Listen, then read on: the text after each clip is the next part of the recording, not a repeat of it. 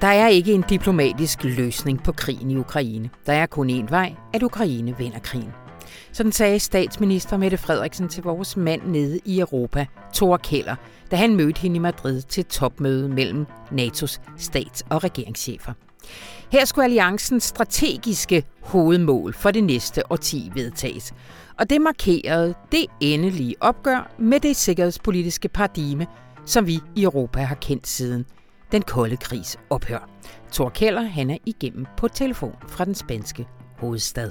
Mit navn det er Anna von Sperling, og det her det er Radioinformation. Rune Lykkeberg han kommer forbi, og han har en optur over, at det i den uge faktisk ser ud til, at det lykkes at finde et vidne, der kan godt gøre, at Donald Trump havde et direkte medansvar for, at det løb så løbsk, som det gjorde ved kongressen den 6. december 2021. Hun hedder Cassidy Hutchinson, og hun var kun 24 år, da hun som assistent for Chief of Staff Mark Meadows var førstehåndsvidne til præsidenten den dag. Og det var ikke kønt.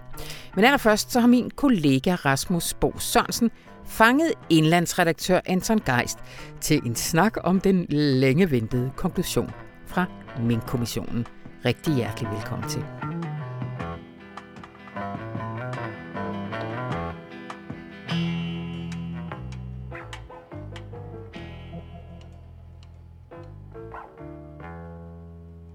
Hej Anton. Hej hej.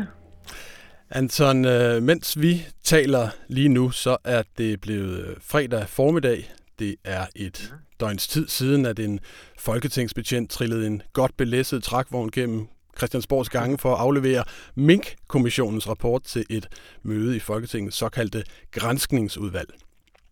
Og siden har der jo været øh, gule bjælker på samtlige nyhedsmedier i hele landet. Mette Frederiksen har netop holdt pressemøde i spejlsalen på Christiansborg, flankeret i øh, øvrigt af fire ministre. Og øh, hvad der kom frem der, det skal vi selvfølgelig øh, vende tilbage til om lidt. Du har brugt dagen i går på at læse dig igennem de øh, centrale afsnit af kommissionens beretning og også skrevet leder om det til fredagsavisen. Kommissionen skriver blandt andet, at statsministerens instruks var groft vildledende og klart ulovlig, og så har en række embedsmænd ifølge kommissionen begået tjenesteforseelser. Det går vi i detaljer med om lidt, men bare her allerførst. Hvad er din øh, helt overordnede reaktion på øh, kommissionens konklusioner? Øh, jamen, det er nogle meget hårde konklusioner. Altså, det, øh, det er jo i sig selv øh, voldsomt, at, øh, at instruksen til myndighederne om aflivningen af mink, at den bliver beskrevet som klart ulovlig og at øh, den her opfordring til minkavlerne om, at de selv skulle gå i gang med at aflive dyrene, det var groft vildledende. Øh, når man så kombinerer det med, at 10 topembedsmænd altså har gjort sig skyldige i så øh, alvorlige forseelser, at man kan føre tjenestemandssager mod dem ifølge kommissionen, så er det jo selv sagt virkelig en, øh, en alvorlig sag. Og det lander jo midt i øh, en diskussion, der er blevet startet, eller genstartet, skal man måske snarere sige, efter rigsretssagen mod Inger Støjberg, om, om, om der er et eller andet sådan dysfunktionelt i samspillet mellem embedsmænd og politikere, og om der er en risiko for, at der sker ulovligheder, bliver begået ulovligheder i centraladministrationen. Mm. Og den uh, diskussion er i gang, og den har rystet embedsværket og ligesom Tamilsagen i sin tid gjorde. Og, og midt i det, så kommer så denne her bombe, øh, som altså, jeg vil sige, den er, øh, som jeg også skriver i min leder, altså historisk hård i sine konklusioner. Det er jo meget voldsomt med 10 topembedsmænd. Det er statsministeriets departementchef, justitsministeriets departementchef og fødevareministeriets departementchef. Det er jo store ja. dele af toppen af embedsværket, der øh, ifølge kommissionen øh, kan have gjort sig skyldige i noget, der kan føre til tjenestemandssager. Præcis. Der er, der er jo, som du siger, mange, som bliver pelset, så at sige, af kommissionens kritik, og flere, som også får voldsom kritik. Ikke? Hvis vi øh, lige tager dem i, øh, i prioriteret rækkefølge og starter med uh, Mette Frederiksen. Hun har som sagt netop holdt ja. uh, pressemøde på Christiansborg. Ja, ja. Hvad, hvad kom der frem der, og hvordan står hun i det hele taget her efter kommissionsberetning? Øh, jamen, jeg synes sådan set objektivt betragtet, at hun slipper øh, nogenlunde godt igennem faktisk. Øh, og det øh, kan man sige, det er ikke den øh, almene opfattelse, men det synes jeg, når hun gør sådan juridisk betragtet. Jeg mener, så man politisk kan diskutere øh, det, og at, øh, at hun, at hun øh, har gjort sig skyldig i en i en meget hård øh, styring af hele centraladministrationen via statsministeriet, og har en tendens til at træffe nogle meget hurtige beslutninger, øh, og, alt, og alt sådan noget, og det, det er i sig selv problematisk. Men juridisk betragtet, der er det jo rigtigt, at på den ene side, så det hun sagde på pressemødet, det var altså ifølge kommissionen groft vildledende. Men på den anden side, så siger øh, kommissionen også, at det vidste hun ikke. Hmm. Altså, det var objektivt set groft vildledende, men subjektivt, der havde hun ikke viden om, at det, hun sagde, var vildledende. Og, og der er øh, øh, kommissionens pointe jo, at der ikke var nogen, der sagde til Mette Frederiksen, at der ikke var hjemmel øh, til det her med at beordre alle mængd aflivet.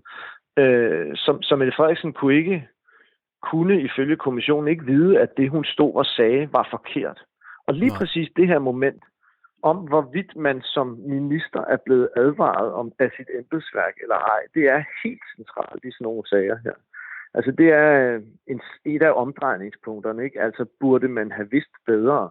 Ja. Og i den konkrete situation kan man jo også sige, det er måske heller ikke helt tosset, at Mette Frederiksen sidder til sådan et møde omgivet af embedsmænd. Og, altså tre meget øh, rutinerede jurister i form af hendes egen departementchef, Justitsministeriets departementchef, som jo især ligesom skal, skal sørge for, at juraen er i orden, og Fødevareministeriets departementchef. Og så er, det, så er det måske rimeligt nok, at hun må antage, at hvis der ikke skulle være hjemmel til de, de sidder og taler om, så vil de gøre hende opmærksom på det. Ja. Og det er der jo ikke noget, der tyder på, at de gør. Øh, og det er jo øh, for hende øh, et, et fuldstændig øh, afgørende moment. Øh, og det er det, der gør, at jeg tror, det vil være vanskeligt juridisk at komme efter hende.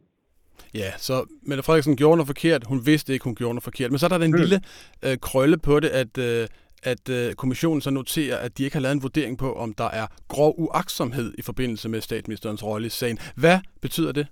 Jamen, det er jo fordi, at øh, ministre kan straffes efter det, der hedder ministeransvarlighedsloven. Og der øh, er, er der ligesom øh, nogle tærskler for, hvornår en minister kan straffes. Og der øh, er det normalt sådan, og sådan var det Tamilsagen og i øh, instrukssagen, at ministerne blev straffet for med forsæt at have brudt loven. Og det vil sige, at de vidste så at sige bedre. Altså, de brød loven, selvom de var blevet advaret om det. Men der er altså også den ligesom nederste tærskel for, hvornår en minister kan straffes, øh, som er grov uaksomhed. Og det er ligesom, hvis ministeren øh, på en eller anden måde øh, muligvis ikke har haft forsæt, men alligevel har ageret så alvorligt og groft uaksomt, at, øh, at, at man altså mener, at man bør straffe for det. Og det, øh, der er vi inde i noget meget øh, vanskeligt jura og uprøvet terræn, fordi det er, det er ikke normalen, at man forsøger at straffe ministre for øh, grov uaksomhed. Men det kan man ikke desto mindre at gøre, og det, det kernespørgsmålet, øh, hvis man mener, at hun skal få en rigsretssag, er jo altså så, ville man kunne straffe hende for grov uaksomhed. Og det tager kommissionen ikke stilling til, og det gør de ikke, fordi det er ikke meningen, at, øh, at kommissionsmedlemmerne skal forholde sig til ministeransvarlighedsloven. Øh, der har man simpelthen det særskilt apparat, som er en rigsret. Og det, det er, står ligesom klart i, i loven om undersøgelseskommissioner, og i det her tilfælde om grænsningskommissioner, at det skal kommissionen ligesom holde sig fra. Mm. Så det får man ikke svar på i kommissionens beretning. Og så er det jo der opstået en diskussion om, hvorvidt man skal have nogle advokater til så at læse kommissionens ja.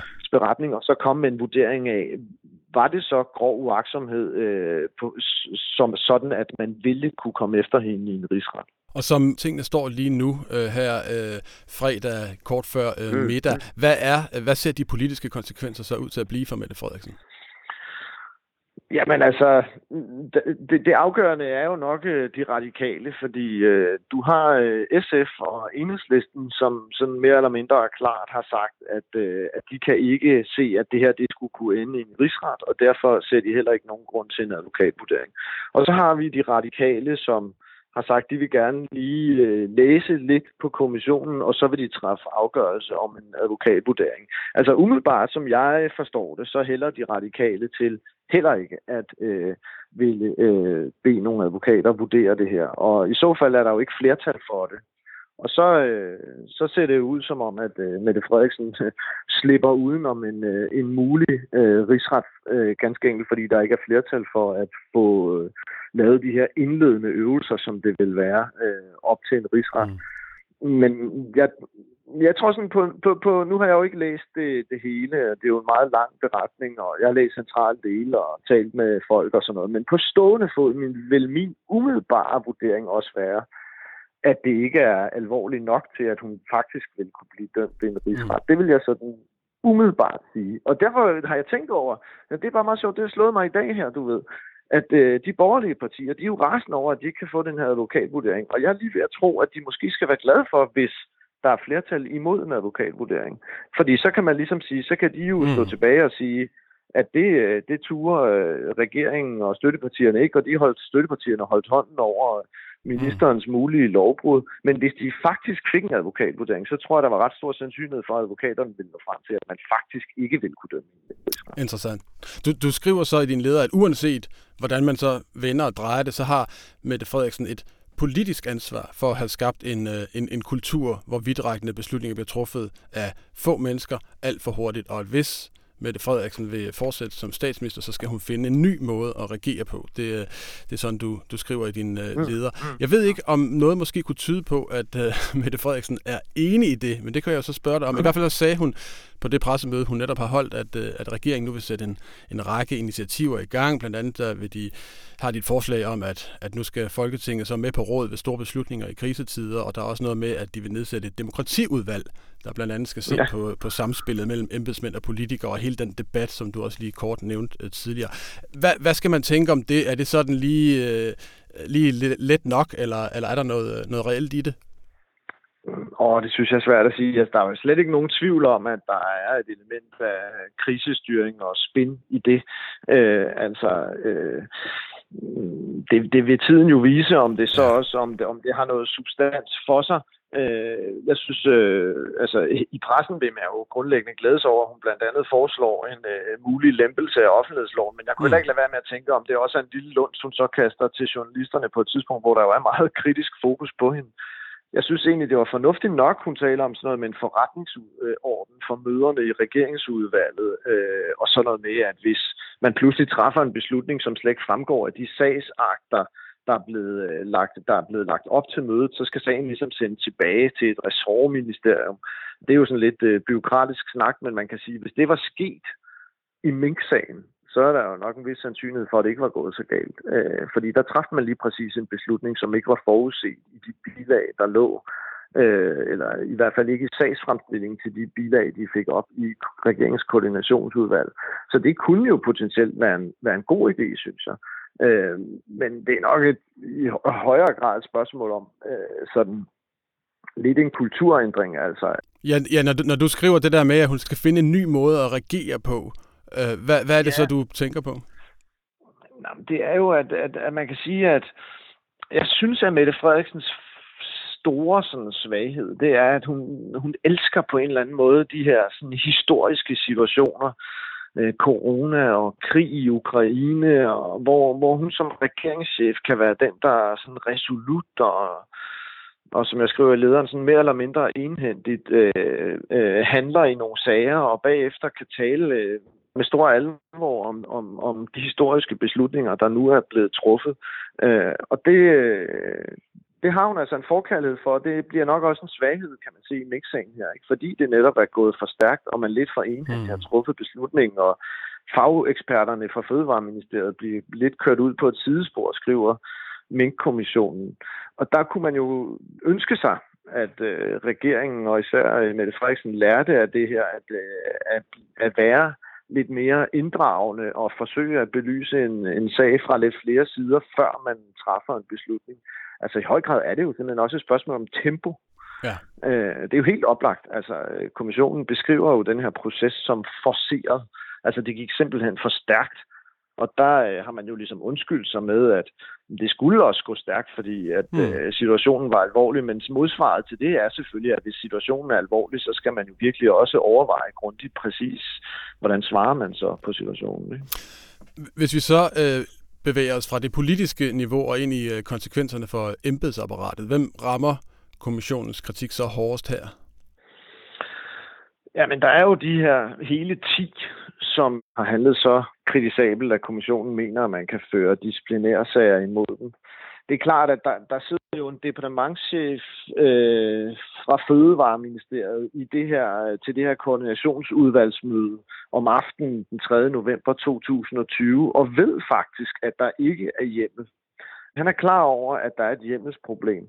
Og alligevel så siger han ikke noget ved mødet, og til synligheden heller ikke imellem mødet, der altså foregår den 3. om aftenen, og så det pressemøde, hvor instruksen bliver givet øh, næste eftermiddag. Og det er jo øh, fuldkommen uforståeligt. Han har jo sagt det her ikoniske med, at hjemmelsproblematikken var ikke top of mind øh, hos ham ved mødet.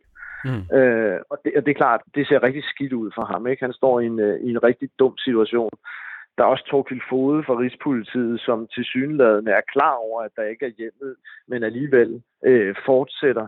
Og der synes jeg alligevel, man må skelne lidt mellem embedsmændene, øh, også mellem dem, der er grundlag for, for at føre disciplinære imod. For der er også en række embedsmænd, hvis fejl består i, at de ikke at de er klar over, at der ikke er hjemmet, men at de ikke spørger ind til, om der er hjemmet. Og det er jo en ret væsentlig forskel. Ikke? Altså, der er mm. nogen, der faktisk ved, at der ikke er hjemmet, men ikke får gjort indsigelser.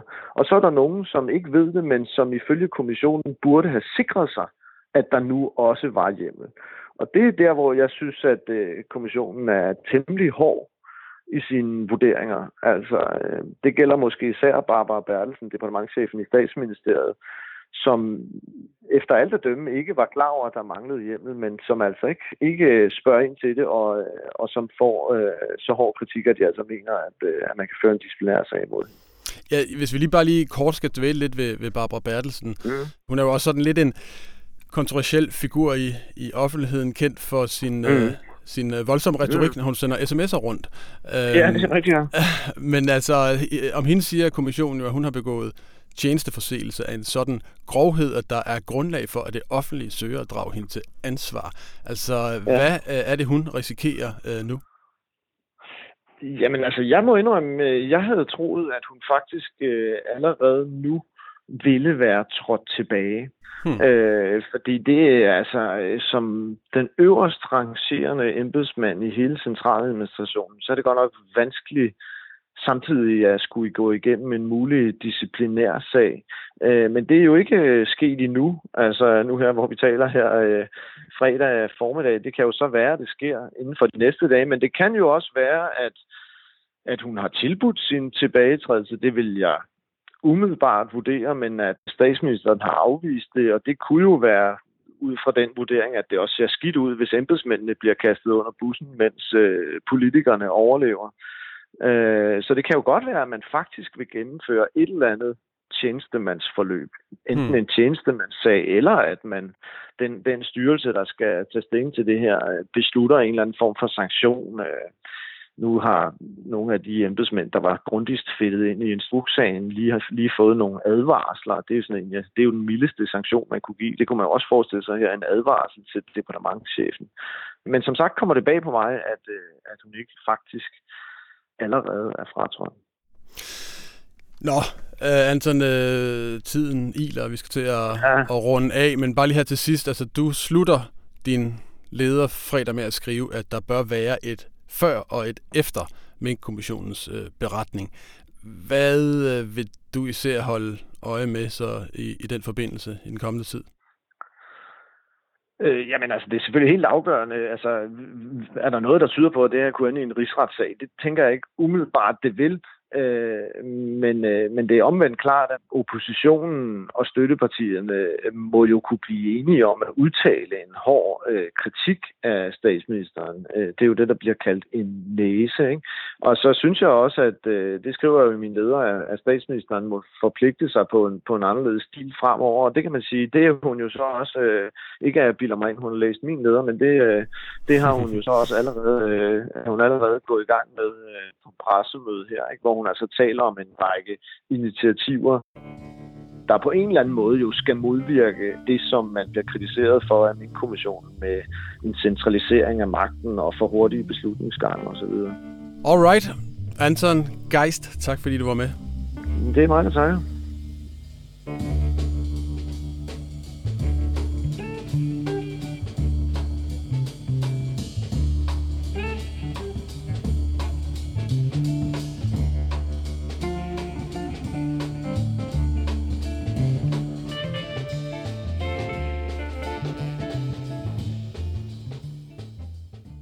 Hej Rune. Hej Anna. Jeg kan se på din krop, du har en fed optur den her uge. Du sidder sådan og hopper lidt rundt på stolen. Jamen, det, vi har jo forladt Amerika. Mentalt og intellektuelt og politisk har vi jo forladt Amerika. Det må man sige. Øh, og der må vi alligevel erkende, der har jo været de her høringer, som ikke er høringer, fordi de bliver jo ikke udspurgt, fordi det vil republikanerne ikke være med til. Men der er den her kongresundersøgelse af, ja. hvad der skete omkring Donald Trump op til optøjerne øh, på Capitol Hill den 6. januar 2021. Og det har været et enormt svært forløb, efter min opfattelse. Der er mange forskellige vurderinger af det her. Mm. Jeg mener, der er ikke nogen tvivl om, at Trump gjorde alt, hvad han kunne hele vejen op til den 6. januar for at forandre valgresultatet og for at svindle. Han lagde pres på alle, han overhovedet kunne, afsøgte alle muligheder for det, men det har været svært at sandsynliggøre, at Trump havde et ansvar for det, der skete den 6. januar. Mm. Fordi en ting er at sige, at du skal gå ud og fight like hell, som han sagde i sin tale, men han sagde også, at de skulle gøre det peacefully, at yeah. de skulle gøre det med yeah. fred. Og venstrefløjen står et besværligt sted, hvis vi synes sådan nogen, hvor man siger, at nu skal I kæmpe for alt, hvad I har kært. Altså, Gør Dagblad kæm, information jamen, også. Kæmp for alt, hvad ja. Har kært. Dø om så det gælder. Der er livet hej, så tungt døden ikke heller. Altså, hvis, hvis vi synes, at det var op, at man så havde ansvaret for nogen, der begik vold, så ville vi få alle mulige problemer. Den del af det har været rigtig, rigtig svært. Samtidig med, at overordnet set, så har den her undersøgelse ofte har, også haft en lille smule karakter af filmproduktion mm. om den onde Donald Trump og det frygtelige omkring ham. Men så i den her uge, der fik vi en overraskende, en overraskende chance. Det, det var egentlig blevet sagt, at de først ville genoptage afhøringerne til juli. Men så pludselig i starten af ugen fik vi at vide, at Cassidy Hutchinson, som var rådgiver for Trumps sidste chief of staff, han havde jo en hel del, øh, Mark Meadows, at hun ville, at hun ville stille op til, til afhøring. Og hun gav det vildeste, altså hun gav det, vild, det, det vildeste vidneudsagn om, hvad der var foregået omkring, omkring Trump. Og jeg tror, alle, der ser det, tænker, det her var ligesom the bombshell, den ja. store. For det første fortæller hun, at Trump vidste, inden han gik op og holdt sin tale, hvor han sagde, at de her riders, de skulle fight like hell, der vidste han godt, at de var voldsomt bevæbnede. Det vidste han godt, og at det bekymrede ham overhovedet ikke. Punkt to, det som undrer alle, tror jeg, der, ser, der så det den 6. januar, der, hvordan kan det være, at de her folk kunne komme så tæt på? Hvordan kunne det være? Vi er vant til, at for fanden man, man bliver tjekket. Man bliver tjekket, som om man er terrorist, bare man skal ind til en basketballkamp i USA. Altså, hvordan fanden kunne mm, det være, mm. at der ikke var noget security? Hvordan kunne det være, at de ikke blev tjekket for våben? Trump sagde inden, at de skulle lade være med at tjekke for våben. De skulle droppe våbenscanningerne. Vi ved ikke, om de gjorde det, men vi ved, at Trump sagde det. Og hvorfor sagde Trump det? Fordi Trump var super forfængelig. Han var, det, han var bange for, at der kom for få mennesker. Så præsidenten har sagt, mm. dem security, dem security, lad være med at scanne efter våben. I må ikke holde, I må ikke holde nogen tilbage. Tredje ting, som Cassidy Hutchinson sagde, det var, at Trump ville selv med op og deltage i optøjerne. Og da de kører i, øh, de kørte ikke i den berømte præsidentbil, The Beast. De kørte i en anden SUV, Sports Utility Vehicle.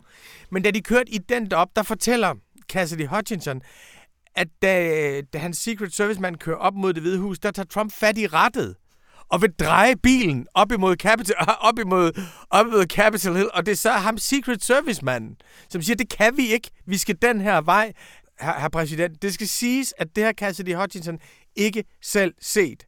Der er hun anden, der er mm. hun, øh, der er hun andenhåndsvidne, og der er Secret Service folk, der anonymt har, har, har problematiseret det. Men vi har fået et helt andet indblik i, hvad Trump vidste, mm. hvad Trump mm. gjorde op til den, den 6. januar. Og så er der nogle altså, spektakulære fortællinger om, hvordan han kyler rundt med, med tingene inde i det hvide hus, og hvordan han reagerer undervejs.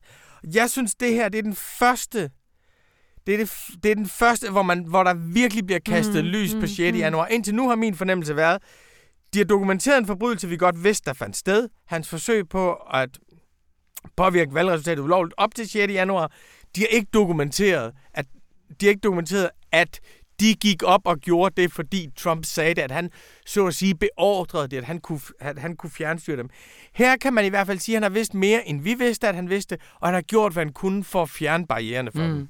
Men, men hvis det er en bombe, altså hvor er det en bombe? Altså, er det en bombe øh, smidt ind i hans vælgerskar? Er det en bombe i det republikanske parti? Altså, vi har så mange gange tænkt, ej, den her, den kan de simpelthen ikke acceptere. Og så har de gjort det. Altså, hvad, hvad kan konsekvensen blive? Det, ja, og det er jo det gode spørgsmål. Det er, kan det her få nogen til at skifte holdning, eller er det bare os, der siger, det var en bombe! det var en bombe, og det, det her er jo lavet på en måde, så republikanerne deltager ikke. Nej. Øh, Mick McCarthy, der, deres leder i repræsentanternes har sagt, vi vil ikke være, vi vil ikke være med i det her. Øh, og det betyder også, at dem, der bliver afhørt, som jo er Ivanka Trump, det er William Barr, det er Cassidy Hutchinson, det er folk omkring, at de bliver ikke også afhørt af republikanere bagefter. Så det er Trump ved at være rasende over, at de ikke ja. gør det. De viser ikke de her høringer på Fox News. De sørger for at vise alt muligt andet for at distracte folk. Så vi ved ikke, hvad konsekvensen af det er. Men det er alligevel på et niveau, hvor man må tro, at det kunne påvirke nogen i partiet til ikke at ville øh, have ham genopstillet næste gang. Så det, du har fuldstændig ret. Det er en bombe, som vi synes har ramt deres territorium. Vi aner, vi aner ikke, vi aner ikke, øh, vi aner ikke hvad, det, hvad det gør derovre. Men jeg synes, det som er hjælpsomt for demokraterne, det er, de har jo haft et meget stærkt moralsk behov for at sige, at det er Trumps skyld, mm. at de greb til vold det moralske behov har de i lidt højere grad fået tilfredsstillet nu. Der, ja. Jeg synes stadigvæk ikke, at det er, jeg synes stadigvæk ikke, at det er et kup. Jeg synes stadigvæk ikke, at det er givet, at Trump har gjort det, men deres sag står noget stærkere, og det betyder, at det har mindre karakter af propaganda. Og så tror jeg ikke, man skal tage fejl af, at der ligesom er tre tidsligheder i det her. Det ene, det er det øjeblikkelige. Og der mange af Trumps skandaler, for eksempel den der, det han sagde i Charlottesville med, der var fine mennesker på den ene side og på den anden side, hvor mm. han faktisk sagde nynazister og venstreorienterede. Det var, det var sådan set samme. Alle de her episoder, der er nogen, der vender sig mod ham lige med det samme. Altså folk synes, uh, det var, der gik han for langt. Så går der et par måneder, så er de tilbage hos ham. Det så vi også efter 6. januar. Mange ledende republikanere ude og sige, det her var for langt ude, mm. Trump. Så gik der et par måneder, så støttede de ham igen. Men der er også den langsigtede. Der er også 6 måneder, 12 måneder, 24 måneder. Og det her er så ekstremt. Altså, det er så ekstremt, han betragter Secret Service nærmest som sin personlige chaperones. Altså, og det er så ekstremt, at han ved, de er bevæbnede. Han ved, de er, mm. de er bevæbnede, og altså, han ved, de kan gå op at slå hans kolleger i kongressen ja. ihjel. Ja. Altså, han ved, de her mennesker, som hader Mike Pence og siger, hang Mike Pence, at de faktisk er bevæbnede og siger, drop kontrollen. Så jeg tror, at der også i historieskrivningen om et år eller to op til valget 2024, der det her er alligevel mm. et sted, mm. vi ikke har været før. Om der er nogen effekt i virkeligheden, vi ved det ikke, men det er optur. Det er optur. Rune, lige før jeg slipper dig. Øh, næste uge har vi den sidste omgang ordinær radioinformation, og så går øh, radioinformation på sommerferie, og så overtager du mikrofonen. Kan du ikke lige, lige kort? Jo, Hvad kan jo. man vente over sommeren? Jo, jo, vi har jo lavet det, vi kalder for langsomme sommersamtaler. Ja. Og der har vi jo den, øh, og den har jeg faktisk allerede lavet. Vi har den øh, historiske øh, sommersamtale med Bo Lidegaard om hele verdensordenen. Og, ja.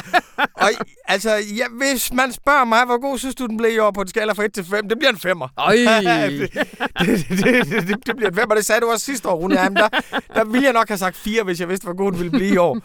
Så har vi nogle øh, andre bombesamtaler, som vi har lavet på folkemødet, mm. hvor jeg mhm. taler med Margrethe Vestager om, hvad fanden der foregår i EU, at så har de arbejdet for en grøn omstilling, og nu tillader de statsstøtte til benzin i øh, Frankrig og Tyskland, hvor hun ligesom på kommissionens vegne får lov til at forsvare alt, hvad, hvad EU foretager sig i forhold til Ukraine og i forhold til grøn omstilling. Så har vi talt med en nær, nær ven af dette dagblad, men ikke nødvendigvis alle dette dagblads læsere, nemlig Bjarne Korydon, mm-hmm. som er chefredaktør på Børsen, og vi taler med Bjarne Korydon om verdensøkonomien, mm-hmm. om hvad udsigterne er for inflation, de stigende energipriser, genforhandling af globalisering, forsyningskæder. Så der er vi ligesom gået over til, til børsen for at høre, jamen hvordan ser verdensøkonomien ud for jer? Og jeg kan løfte sløret for, at Bjarne siger, det ser gloomy ud. Og så har vi en sidste sommersamtale, som jeg ikke vil røbe endnu, som jeg bare kan sige, det bliver en overraskelse. Tusind tak. Rune Lykkeberg, tak skal du have. Tak.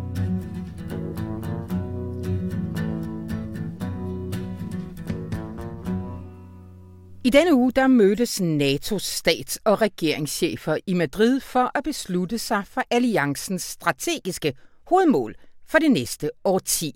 Og velkommen til dig, Thor Keller. Tak skal du have. fra dit lidt desværre rungende hotelværelse i Madrid. Sådan er det. Ja, det er ked af. det er autentisk. Yes. Øh, Tore, du skrev i en uh, optakt her i, i ugen, at det her det er et topmøde, der markerer en officiel afsked med den sikkerhedsorden, som blev skabt efter den kolde krig. Kæmpe historisk øh, begivenhed. Ja, men i uh, virkeligheden, det her topmøde er afslutningen på en æra, altså den tid, som jeg voksede op i, øh, 90'erne, mm. 0'erne, hvor at øh, det her med krig, det var noget, der foregik i fjerne lande, og det var noget, som man, man hørte fra, fra de øh, soldater, vi måske havde udsendt, som kom tilbage, eller fra de, de få flygtninge, der, der nåede frem til os. Øh, og, mm. og nu er krigen rykket tættere på i øh, Ukraine, og øh, det, som NATO har besluttet den her uge, jamen det er øh, den største oprustning, omlægning af Europa og, og vestens øh, militære indsats siden øh, Ronald Reagan. Ja. De, de skulle beslutte sig for et strategisk koncept. Hvad betyder det, og hvad, hvad indebærer det? Det indebærer blandt andet, at man udpeger, hvem det er, som øh, alliancen retter sin opmærksomhed mod, og øh, man benævner dem på forskellige måder. Øh, blandt andet så kalder man nu øh, Rusland som for, for, for den mest betydelige og direkte trussel mod de allierede sikkerhed og mod fred og stabilitet i det euroatlantiske område. Og det er jo en ret stor forskel for, fra 10 år siden, hvor man øh, i det, det strategiske koncept dengang kaldte dem for en partner, øh, som man måske kunne arbejde ja. sammen med. Altså, så det er ligesom cementeringen af den her nye verdensorden, hvor man ser Rusland som en direkte trussel. Det er det, som kommer i det her strategiske koncept. koncept. Øh, og så kigger man også på Kina, det synes jeg også er vigtigt at understrege. Altså, øh, amerikanerne har jo virkelig øjnene fokuseret på Kina, på Asien, på øh, hele det område her. Øh, og, og derfor så er Kina også blevet en del af det her, selv om Nordatlanten, øh, som ligger i navnet. Øh, så, så Kina bliver betegnet som et land, som udfordrer vores interesser og vores sikkerhed og, og vores værdier. Øh, også en sådan rigtig øh, hård kant til, til Kina, om end selvfølgelig ikke på samme niveau som den måde, man betegner Rusland på. Ja. Og det her, de her benævnelser, de ligger kursen for NATO, verdens stærkeste militæralliance, de næste 10 år. Uh, du talte her øh, også i din optag, der talte du med Oliver Schmidt, som er professor ved Center for War Studies på, øh, på Syddansk Universitet. Og han sagde, der ligesom op til topmødet var to forhold, der kunne spolere den her nyfundne øh, enighed, der er i militæralliancen. Og den ene var Tyrkiet og deres forhold til Rusland, og den anden var de indrigspolitiske udfordringer, som Joe Biden har i, i USA med, øh, med, med højrefløjen op til, op til valget i 2024. Hvordan gik mødet i forhold til de her to øh, potentielle kæppe i hjulet? Jamen, øh, den tyrkiske kæppe i hjulet, den blev i hvert fald fjernet, fordi øh, Finland og Sverige, øh, de lavede en, en aftale, et memorandum med tyrkerne, med Erdogan, øh, hvor Erdogan bagefter kunne gå ud og sige, jeg er den store sejrherre, og slå sig på brystet mm. og sige, at han havde fået alle de indrømmelser, han gerne vil have. Øh, det kommer blandt andet til at gå ud over kurderne ja. i høj grad. Øh, det kommer til at betyde, at øh, de får øh, mindre mulighed for at få støtte fra, fra de lande, de får ikke mulighed for at få, få støtte fra, fra Sverige og Finland, øh, YPG øh, blandt andet. Øh, men det banede så vejen for, at Finland og Sverige kan komme ind i militæralliancen. Ja. Så det er så godt som sikkert, at, at de, de kommer ind nu. Øh, og på den måde, så, så fik man også, kan man sige, trukket Tyrkiet længere ind i folden, fordi at de jo fik, hvad de, hvad de gerne ville. Ja. Så på den korte bane, så er den sådan rykket lidt til siden. Biden holdt et møde i går med, med Erdogan, hvor han også øh, roste ham for at hjælpe, og også med at få korn ud af Ukraine og, og den slags. Så der er, en, der er en god tone i forhold til, til Tyrkiet. I forhold til hjemmebanen, jamen der har vi jo alle sammen set, hvad de sidste, den sidste uges begivenheder i forhold til abortlovgivning øh, har, har, har gjort ved den amerikanske debat. Ja. Øh, og det er stadigvæk det store usikre i NATO-sammenholdet. Det er, hvad sker der i 2024, når der skal være valg i USA? Hvem kommer til at sidde i det hvide hus? Mm. Og det er fuldstændig altafgørende for NATO's fremtid. Så det er rigtigt, at man kan sidde her og lave øh, strategiske koncepter og kigge langt ud i fremtiden osv., men hvis du samtidig har noget, der minder om borgerkrigstilstanden i USA, som er det, som, som de mest øh, pessimistiske øh, analytikere peger på, jamen så betyder det jo, at det er at USA, der kigger meget mere indad og ikke har det her øh, blik ud på verden og interesse i at, at påvirke verden, som øh, er det, der er tegnet op i den her, øh, fra det her NATO-konference. Ja, fordi Biden var fuldkommen klar i spyttet i forhold til, at det er hver eneste centimeter af de NATO-allieredes lande, som USA er øh, indstillet på at, at forsvare. var det overraskende, at han sagde det? Altså, hvad... hvad det var ikke, det var ikke overraskende, men, men, men det som de ord indebærer, og det som vi har set altså i konkrete øh, beslutninger fra den amerikanske side her, jamen det er, det er ret konkret. Det er en ny base i Polen. Ja. Det er opgradering af den militære tilstedeværelse i, i Storbritannien med, med F-35 fly. Det er to krigsskibe i Destroyer-klassen, som skal til Spanien. Og så en øget amerikansk tilstedeværelse med militær over hele linjen i Europa.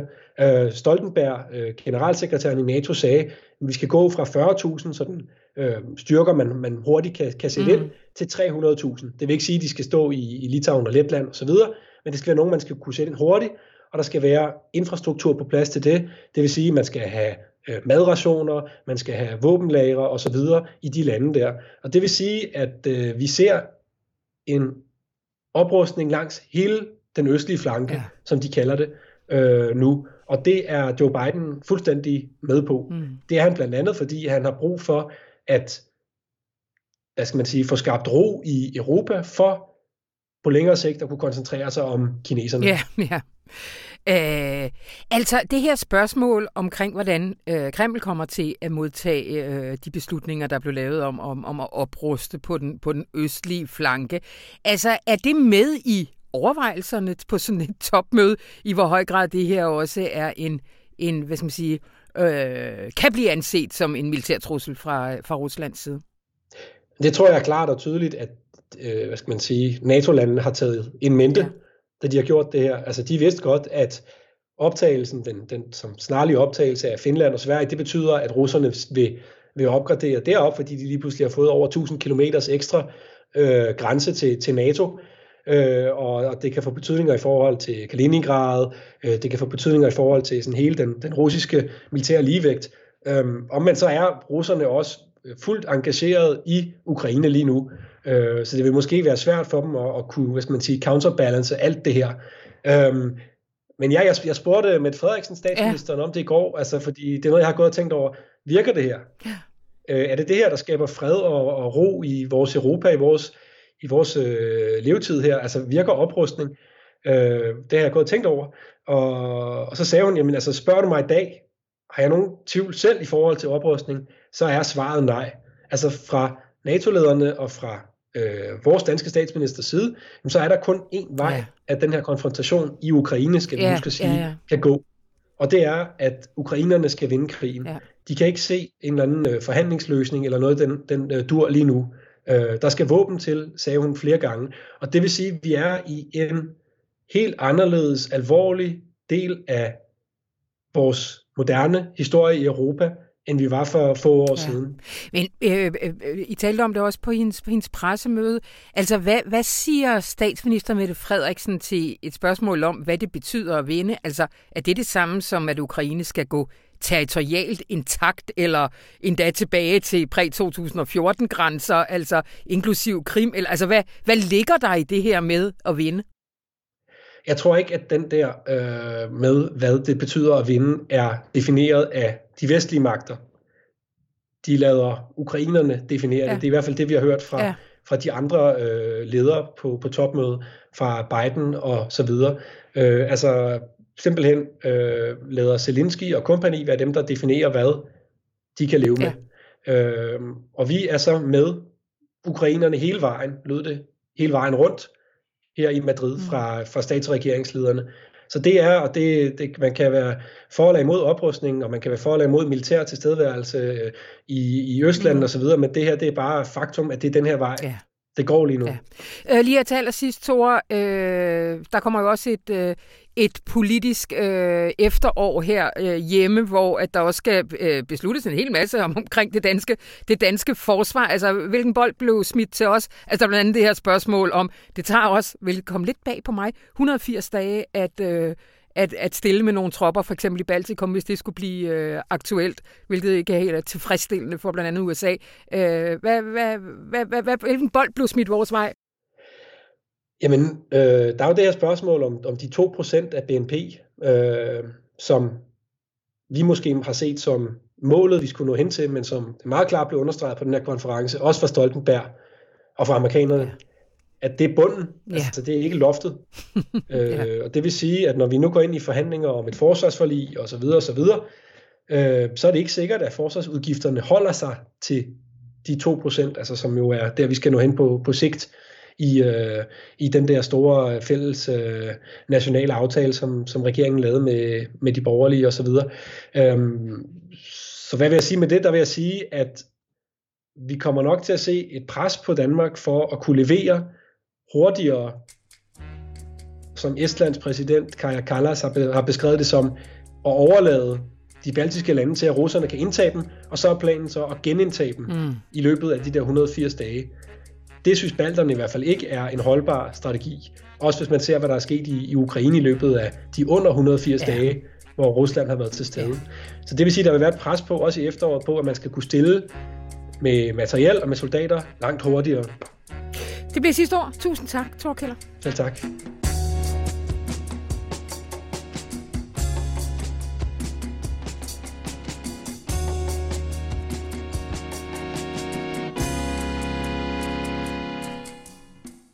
Dansk teater fylder 300 år, hvilket er det samme som at sige, at der i tre lange århundreder siden, at Ludvig Holbergs komedier for første gang ramte scenen. Det kigger vi på i en sommerserie, hvor en række af Holbergs vigtigste stykker bliver vendt og drejet af en masse kloge hoveder. Og velkommen til dig, Lise Bentin Præsgaard. Mange tak. Det er dig, der står for det her. Fortæl os lige overlappet mellem øh, Dansk Teaters fødselsdag og Holbergs fødselsdag.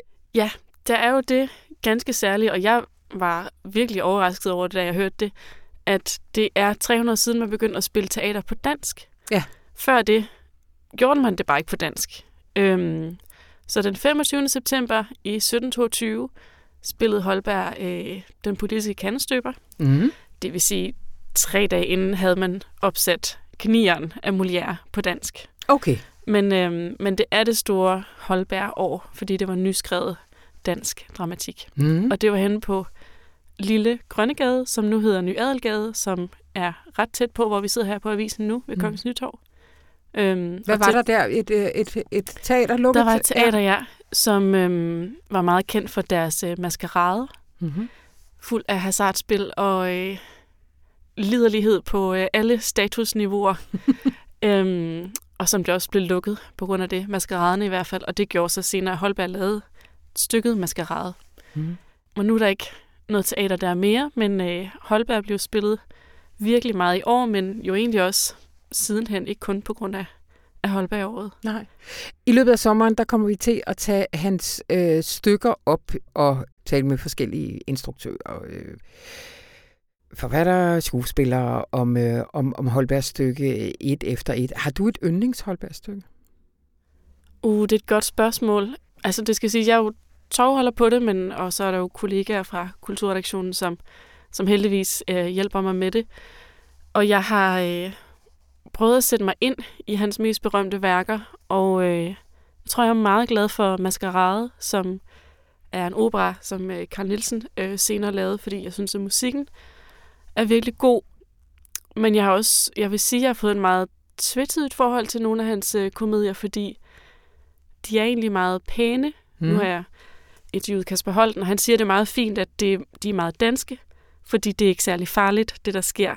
Ja. Altså den lille smule revolution, der kunne ligge og boble, det bliver ikke rigtigt til noget. Og hvis man ikke kender maskerade, så handler det jo om to, der skal tvangsskiftes med hinanden i et arrangeret ægteskab, og de har ikke mødt hinanden. De så tager på øh, maskerade og forelsker sig i hinanden, og det viser sig så, at det er dem, de skal giftes med. Så alle får dem, de skal have. Mm. Der det alt ender godt. Det er super heldigt.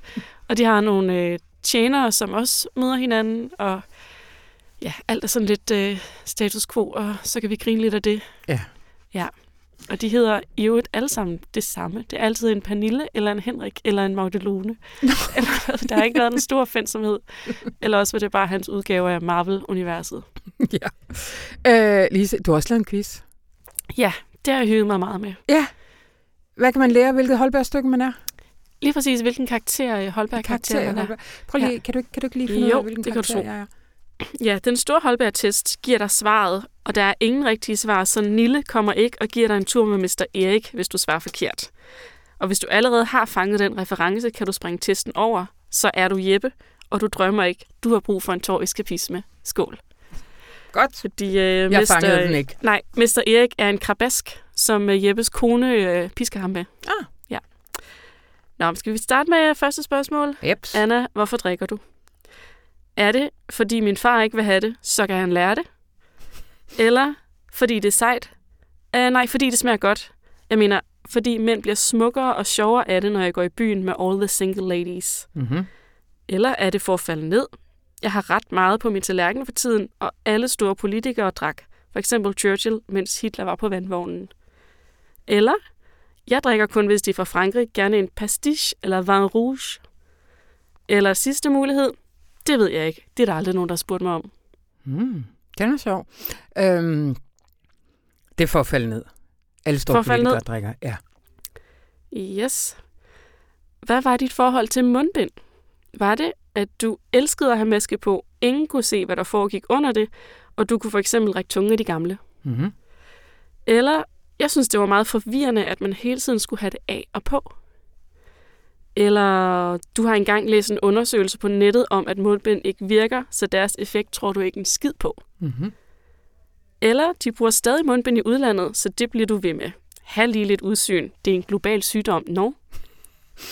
Eller, øh, det var træls, når man bare gerne ville gå og drikke lidt. Jeg synes, det er forvirrende, at det hele tiden skulle på af. Altså, øh, nu kan jeg sige, allerede med de to spørgsmål, du vakler mellem at være øh, den politiske kandestøber eller den vælsindede. Ah! Og det sjove, når jeg lavede den her quiz, det var, at jeg jo tydeligvis kunne se karaktertræk Mm-hmm. øh, fra dengang til nu. Og sådan har jeg det med flere af Holbergs øh, karakterer. Også i, som jeg nævnte, Maskerade, der starter med to øh, ungkale, som øh, vågner klokken 4 om eftermiddagen, fordi de har været oppe og fest så meget, og faren skal ikke opdage det. Hmm. Altså, det lyder som noget, jeg har hørt før. Ja. Og i dag. Bare tage på Roskilde Festival, tænker jeg. Det er det. Øhm, så det har ikke været svært at lave den her quiz, fordi der har været rigtig meget... Øhm, altså, vi mennesker er måske bare lidt kedelige. Vi, vi forandrer os ikke så meget. Nej. Om det er 17, 22 eller i dag. Og altså, nu, nu tog vi kun to spørgsmål. Hvor mange Ja. er der? Der er 8. Der er otte. Ja. Og dem kan man gå ind og finde øh, på information.dk, går Ja. jeg ud fra. Ja. Øh, et eller andet sted. Øh, Lise, den kører over sommerferien. Hvor mange, ved vi, hvor mange afsnit øh, af kloge mennesker, vi kommer til at møde? Ja, den kommer nok også til at gå ind i, øh, i september, men øh, vi satser på at komme omkring øh, alle de store værker, så man kan godt regne med, ja, 8 interviews mm-hmm. i Mhm. hvert fald. Mm, mm. Og så er det så heldigt, at vi har en, øh, et rigtig godt tilbud herinde på Information, som er, at du for en måneds pris kan få tre måneders elektroniske aviser over sommerferien. Gå ind på information.dk og find det. Hov, du vil noget, Lise. Ja, og man kan, hvis man tager testen, så ved jeg også, at man kan vinde et abonnement. Uh, sikkert vi kan. Ja.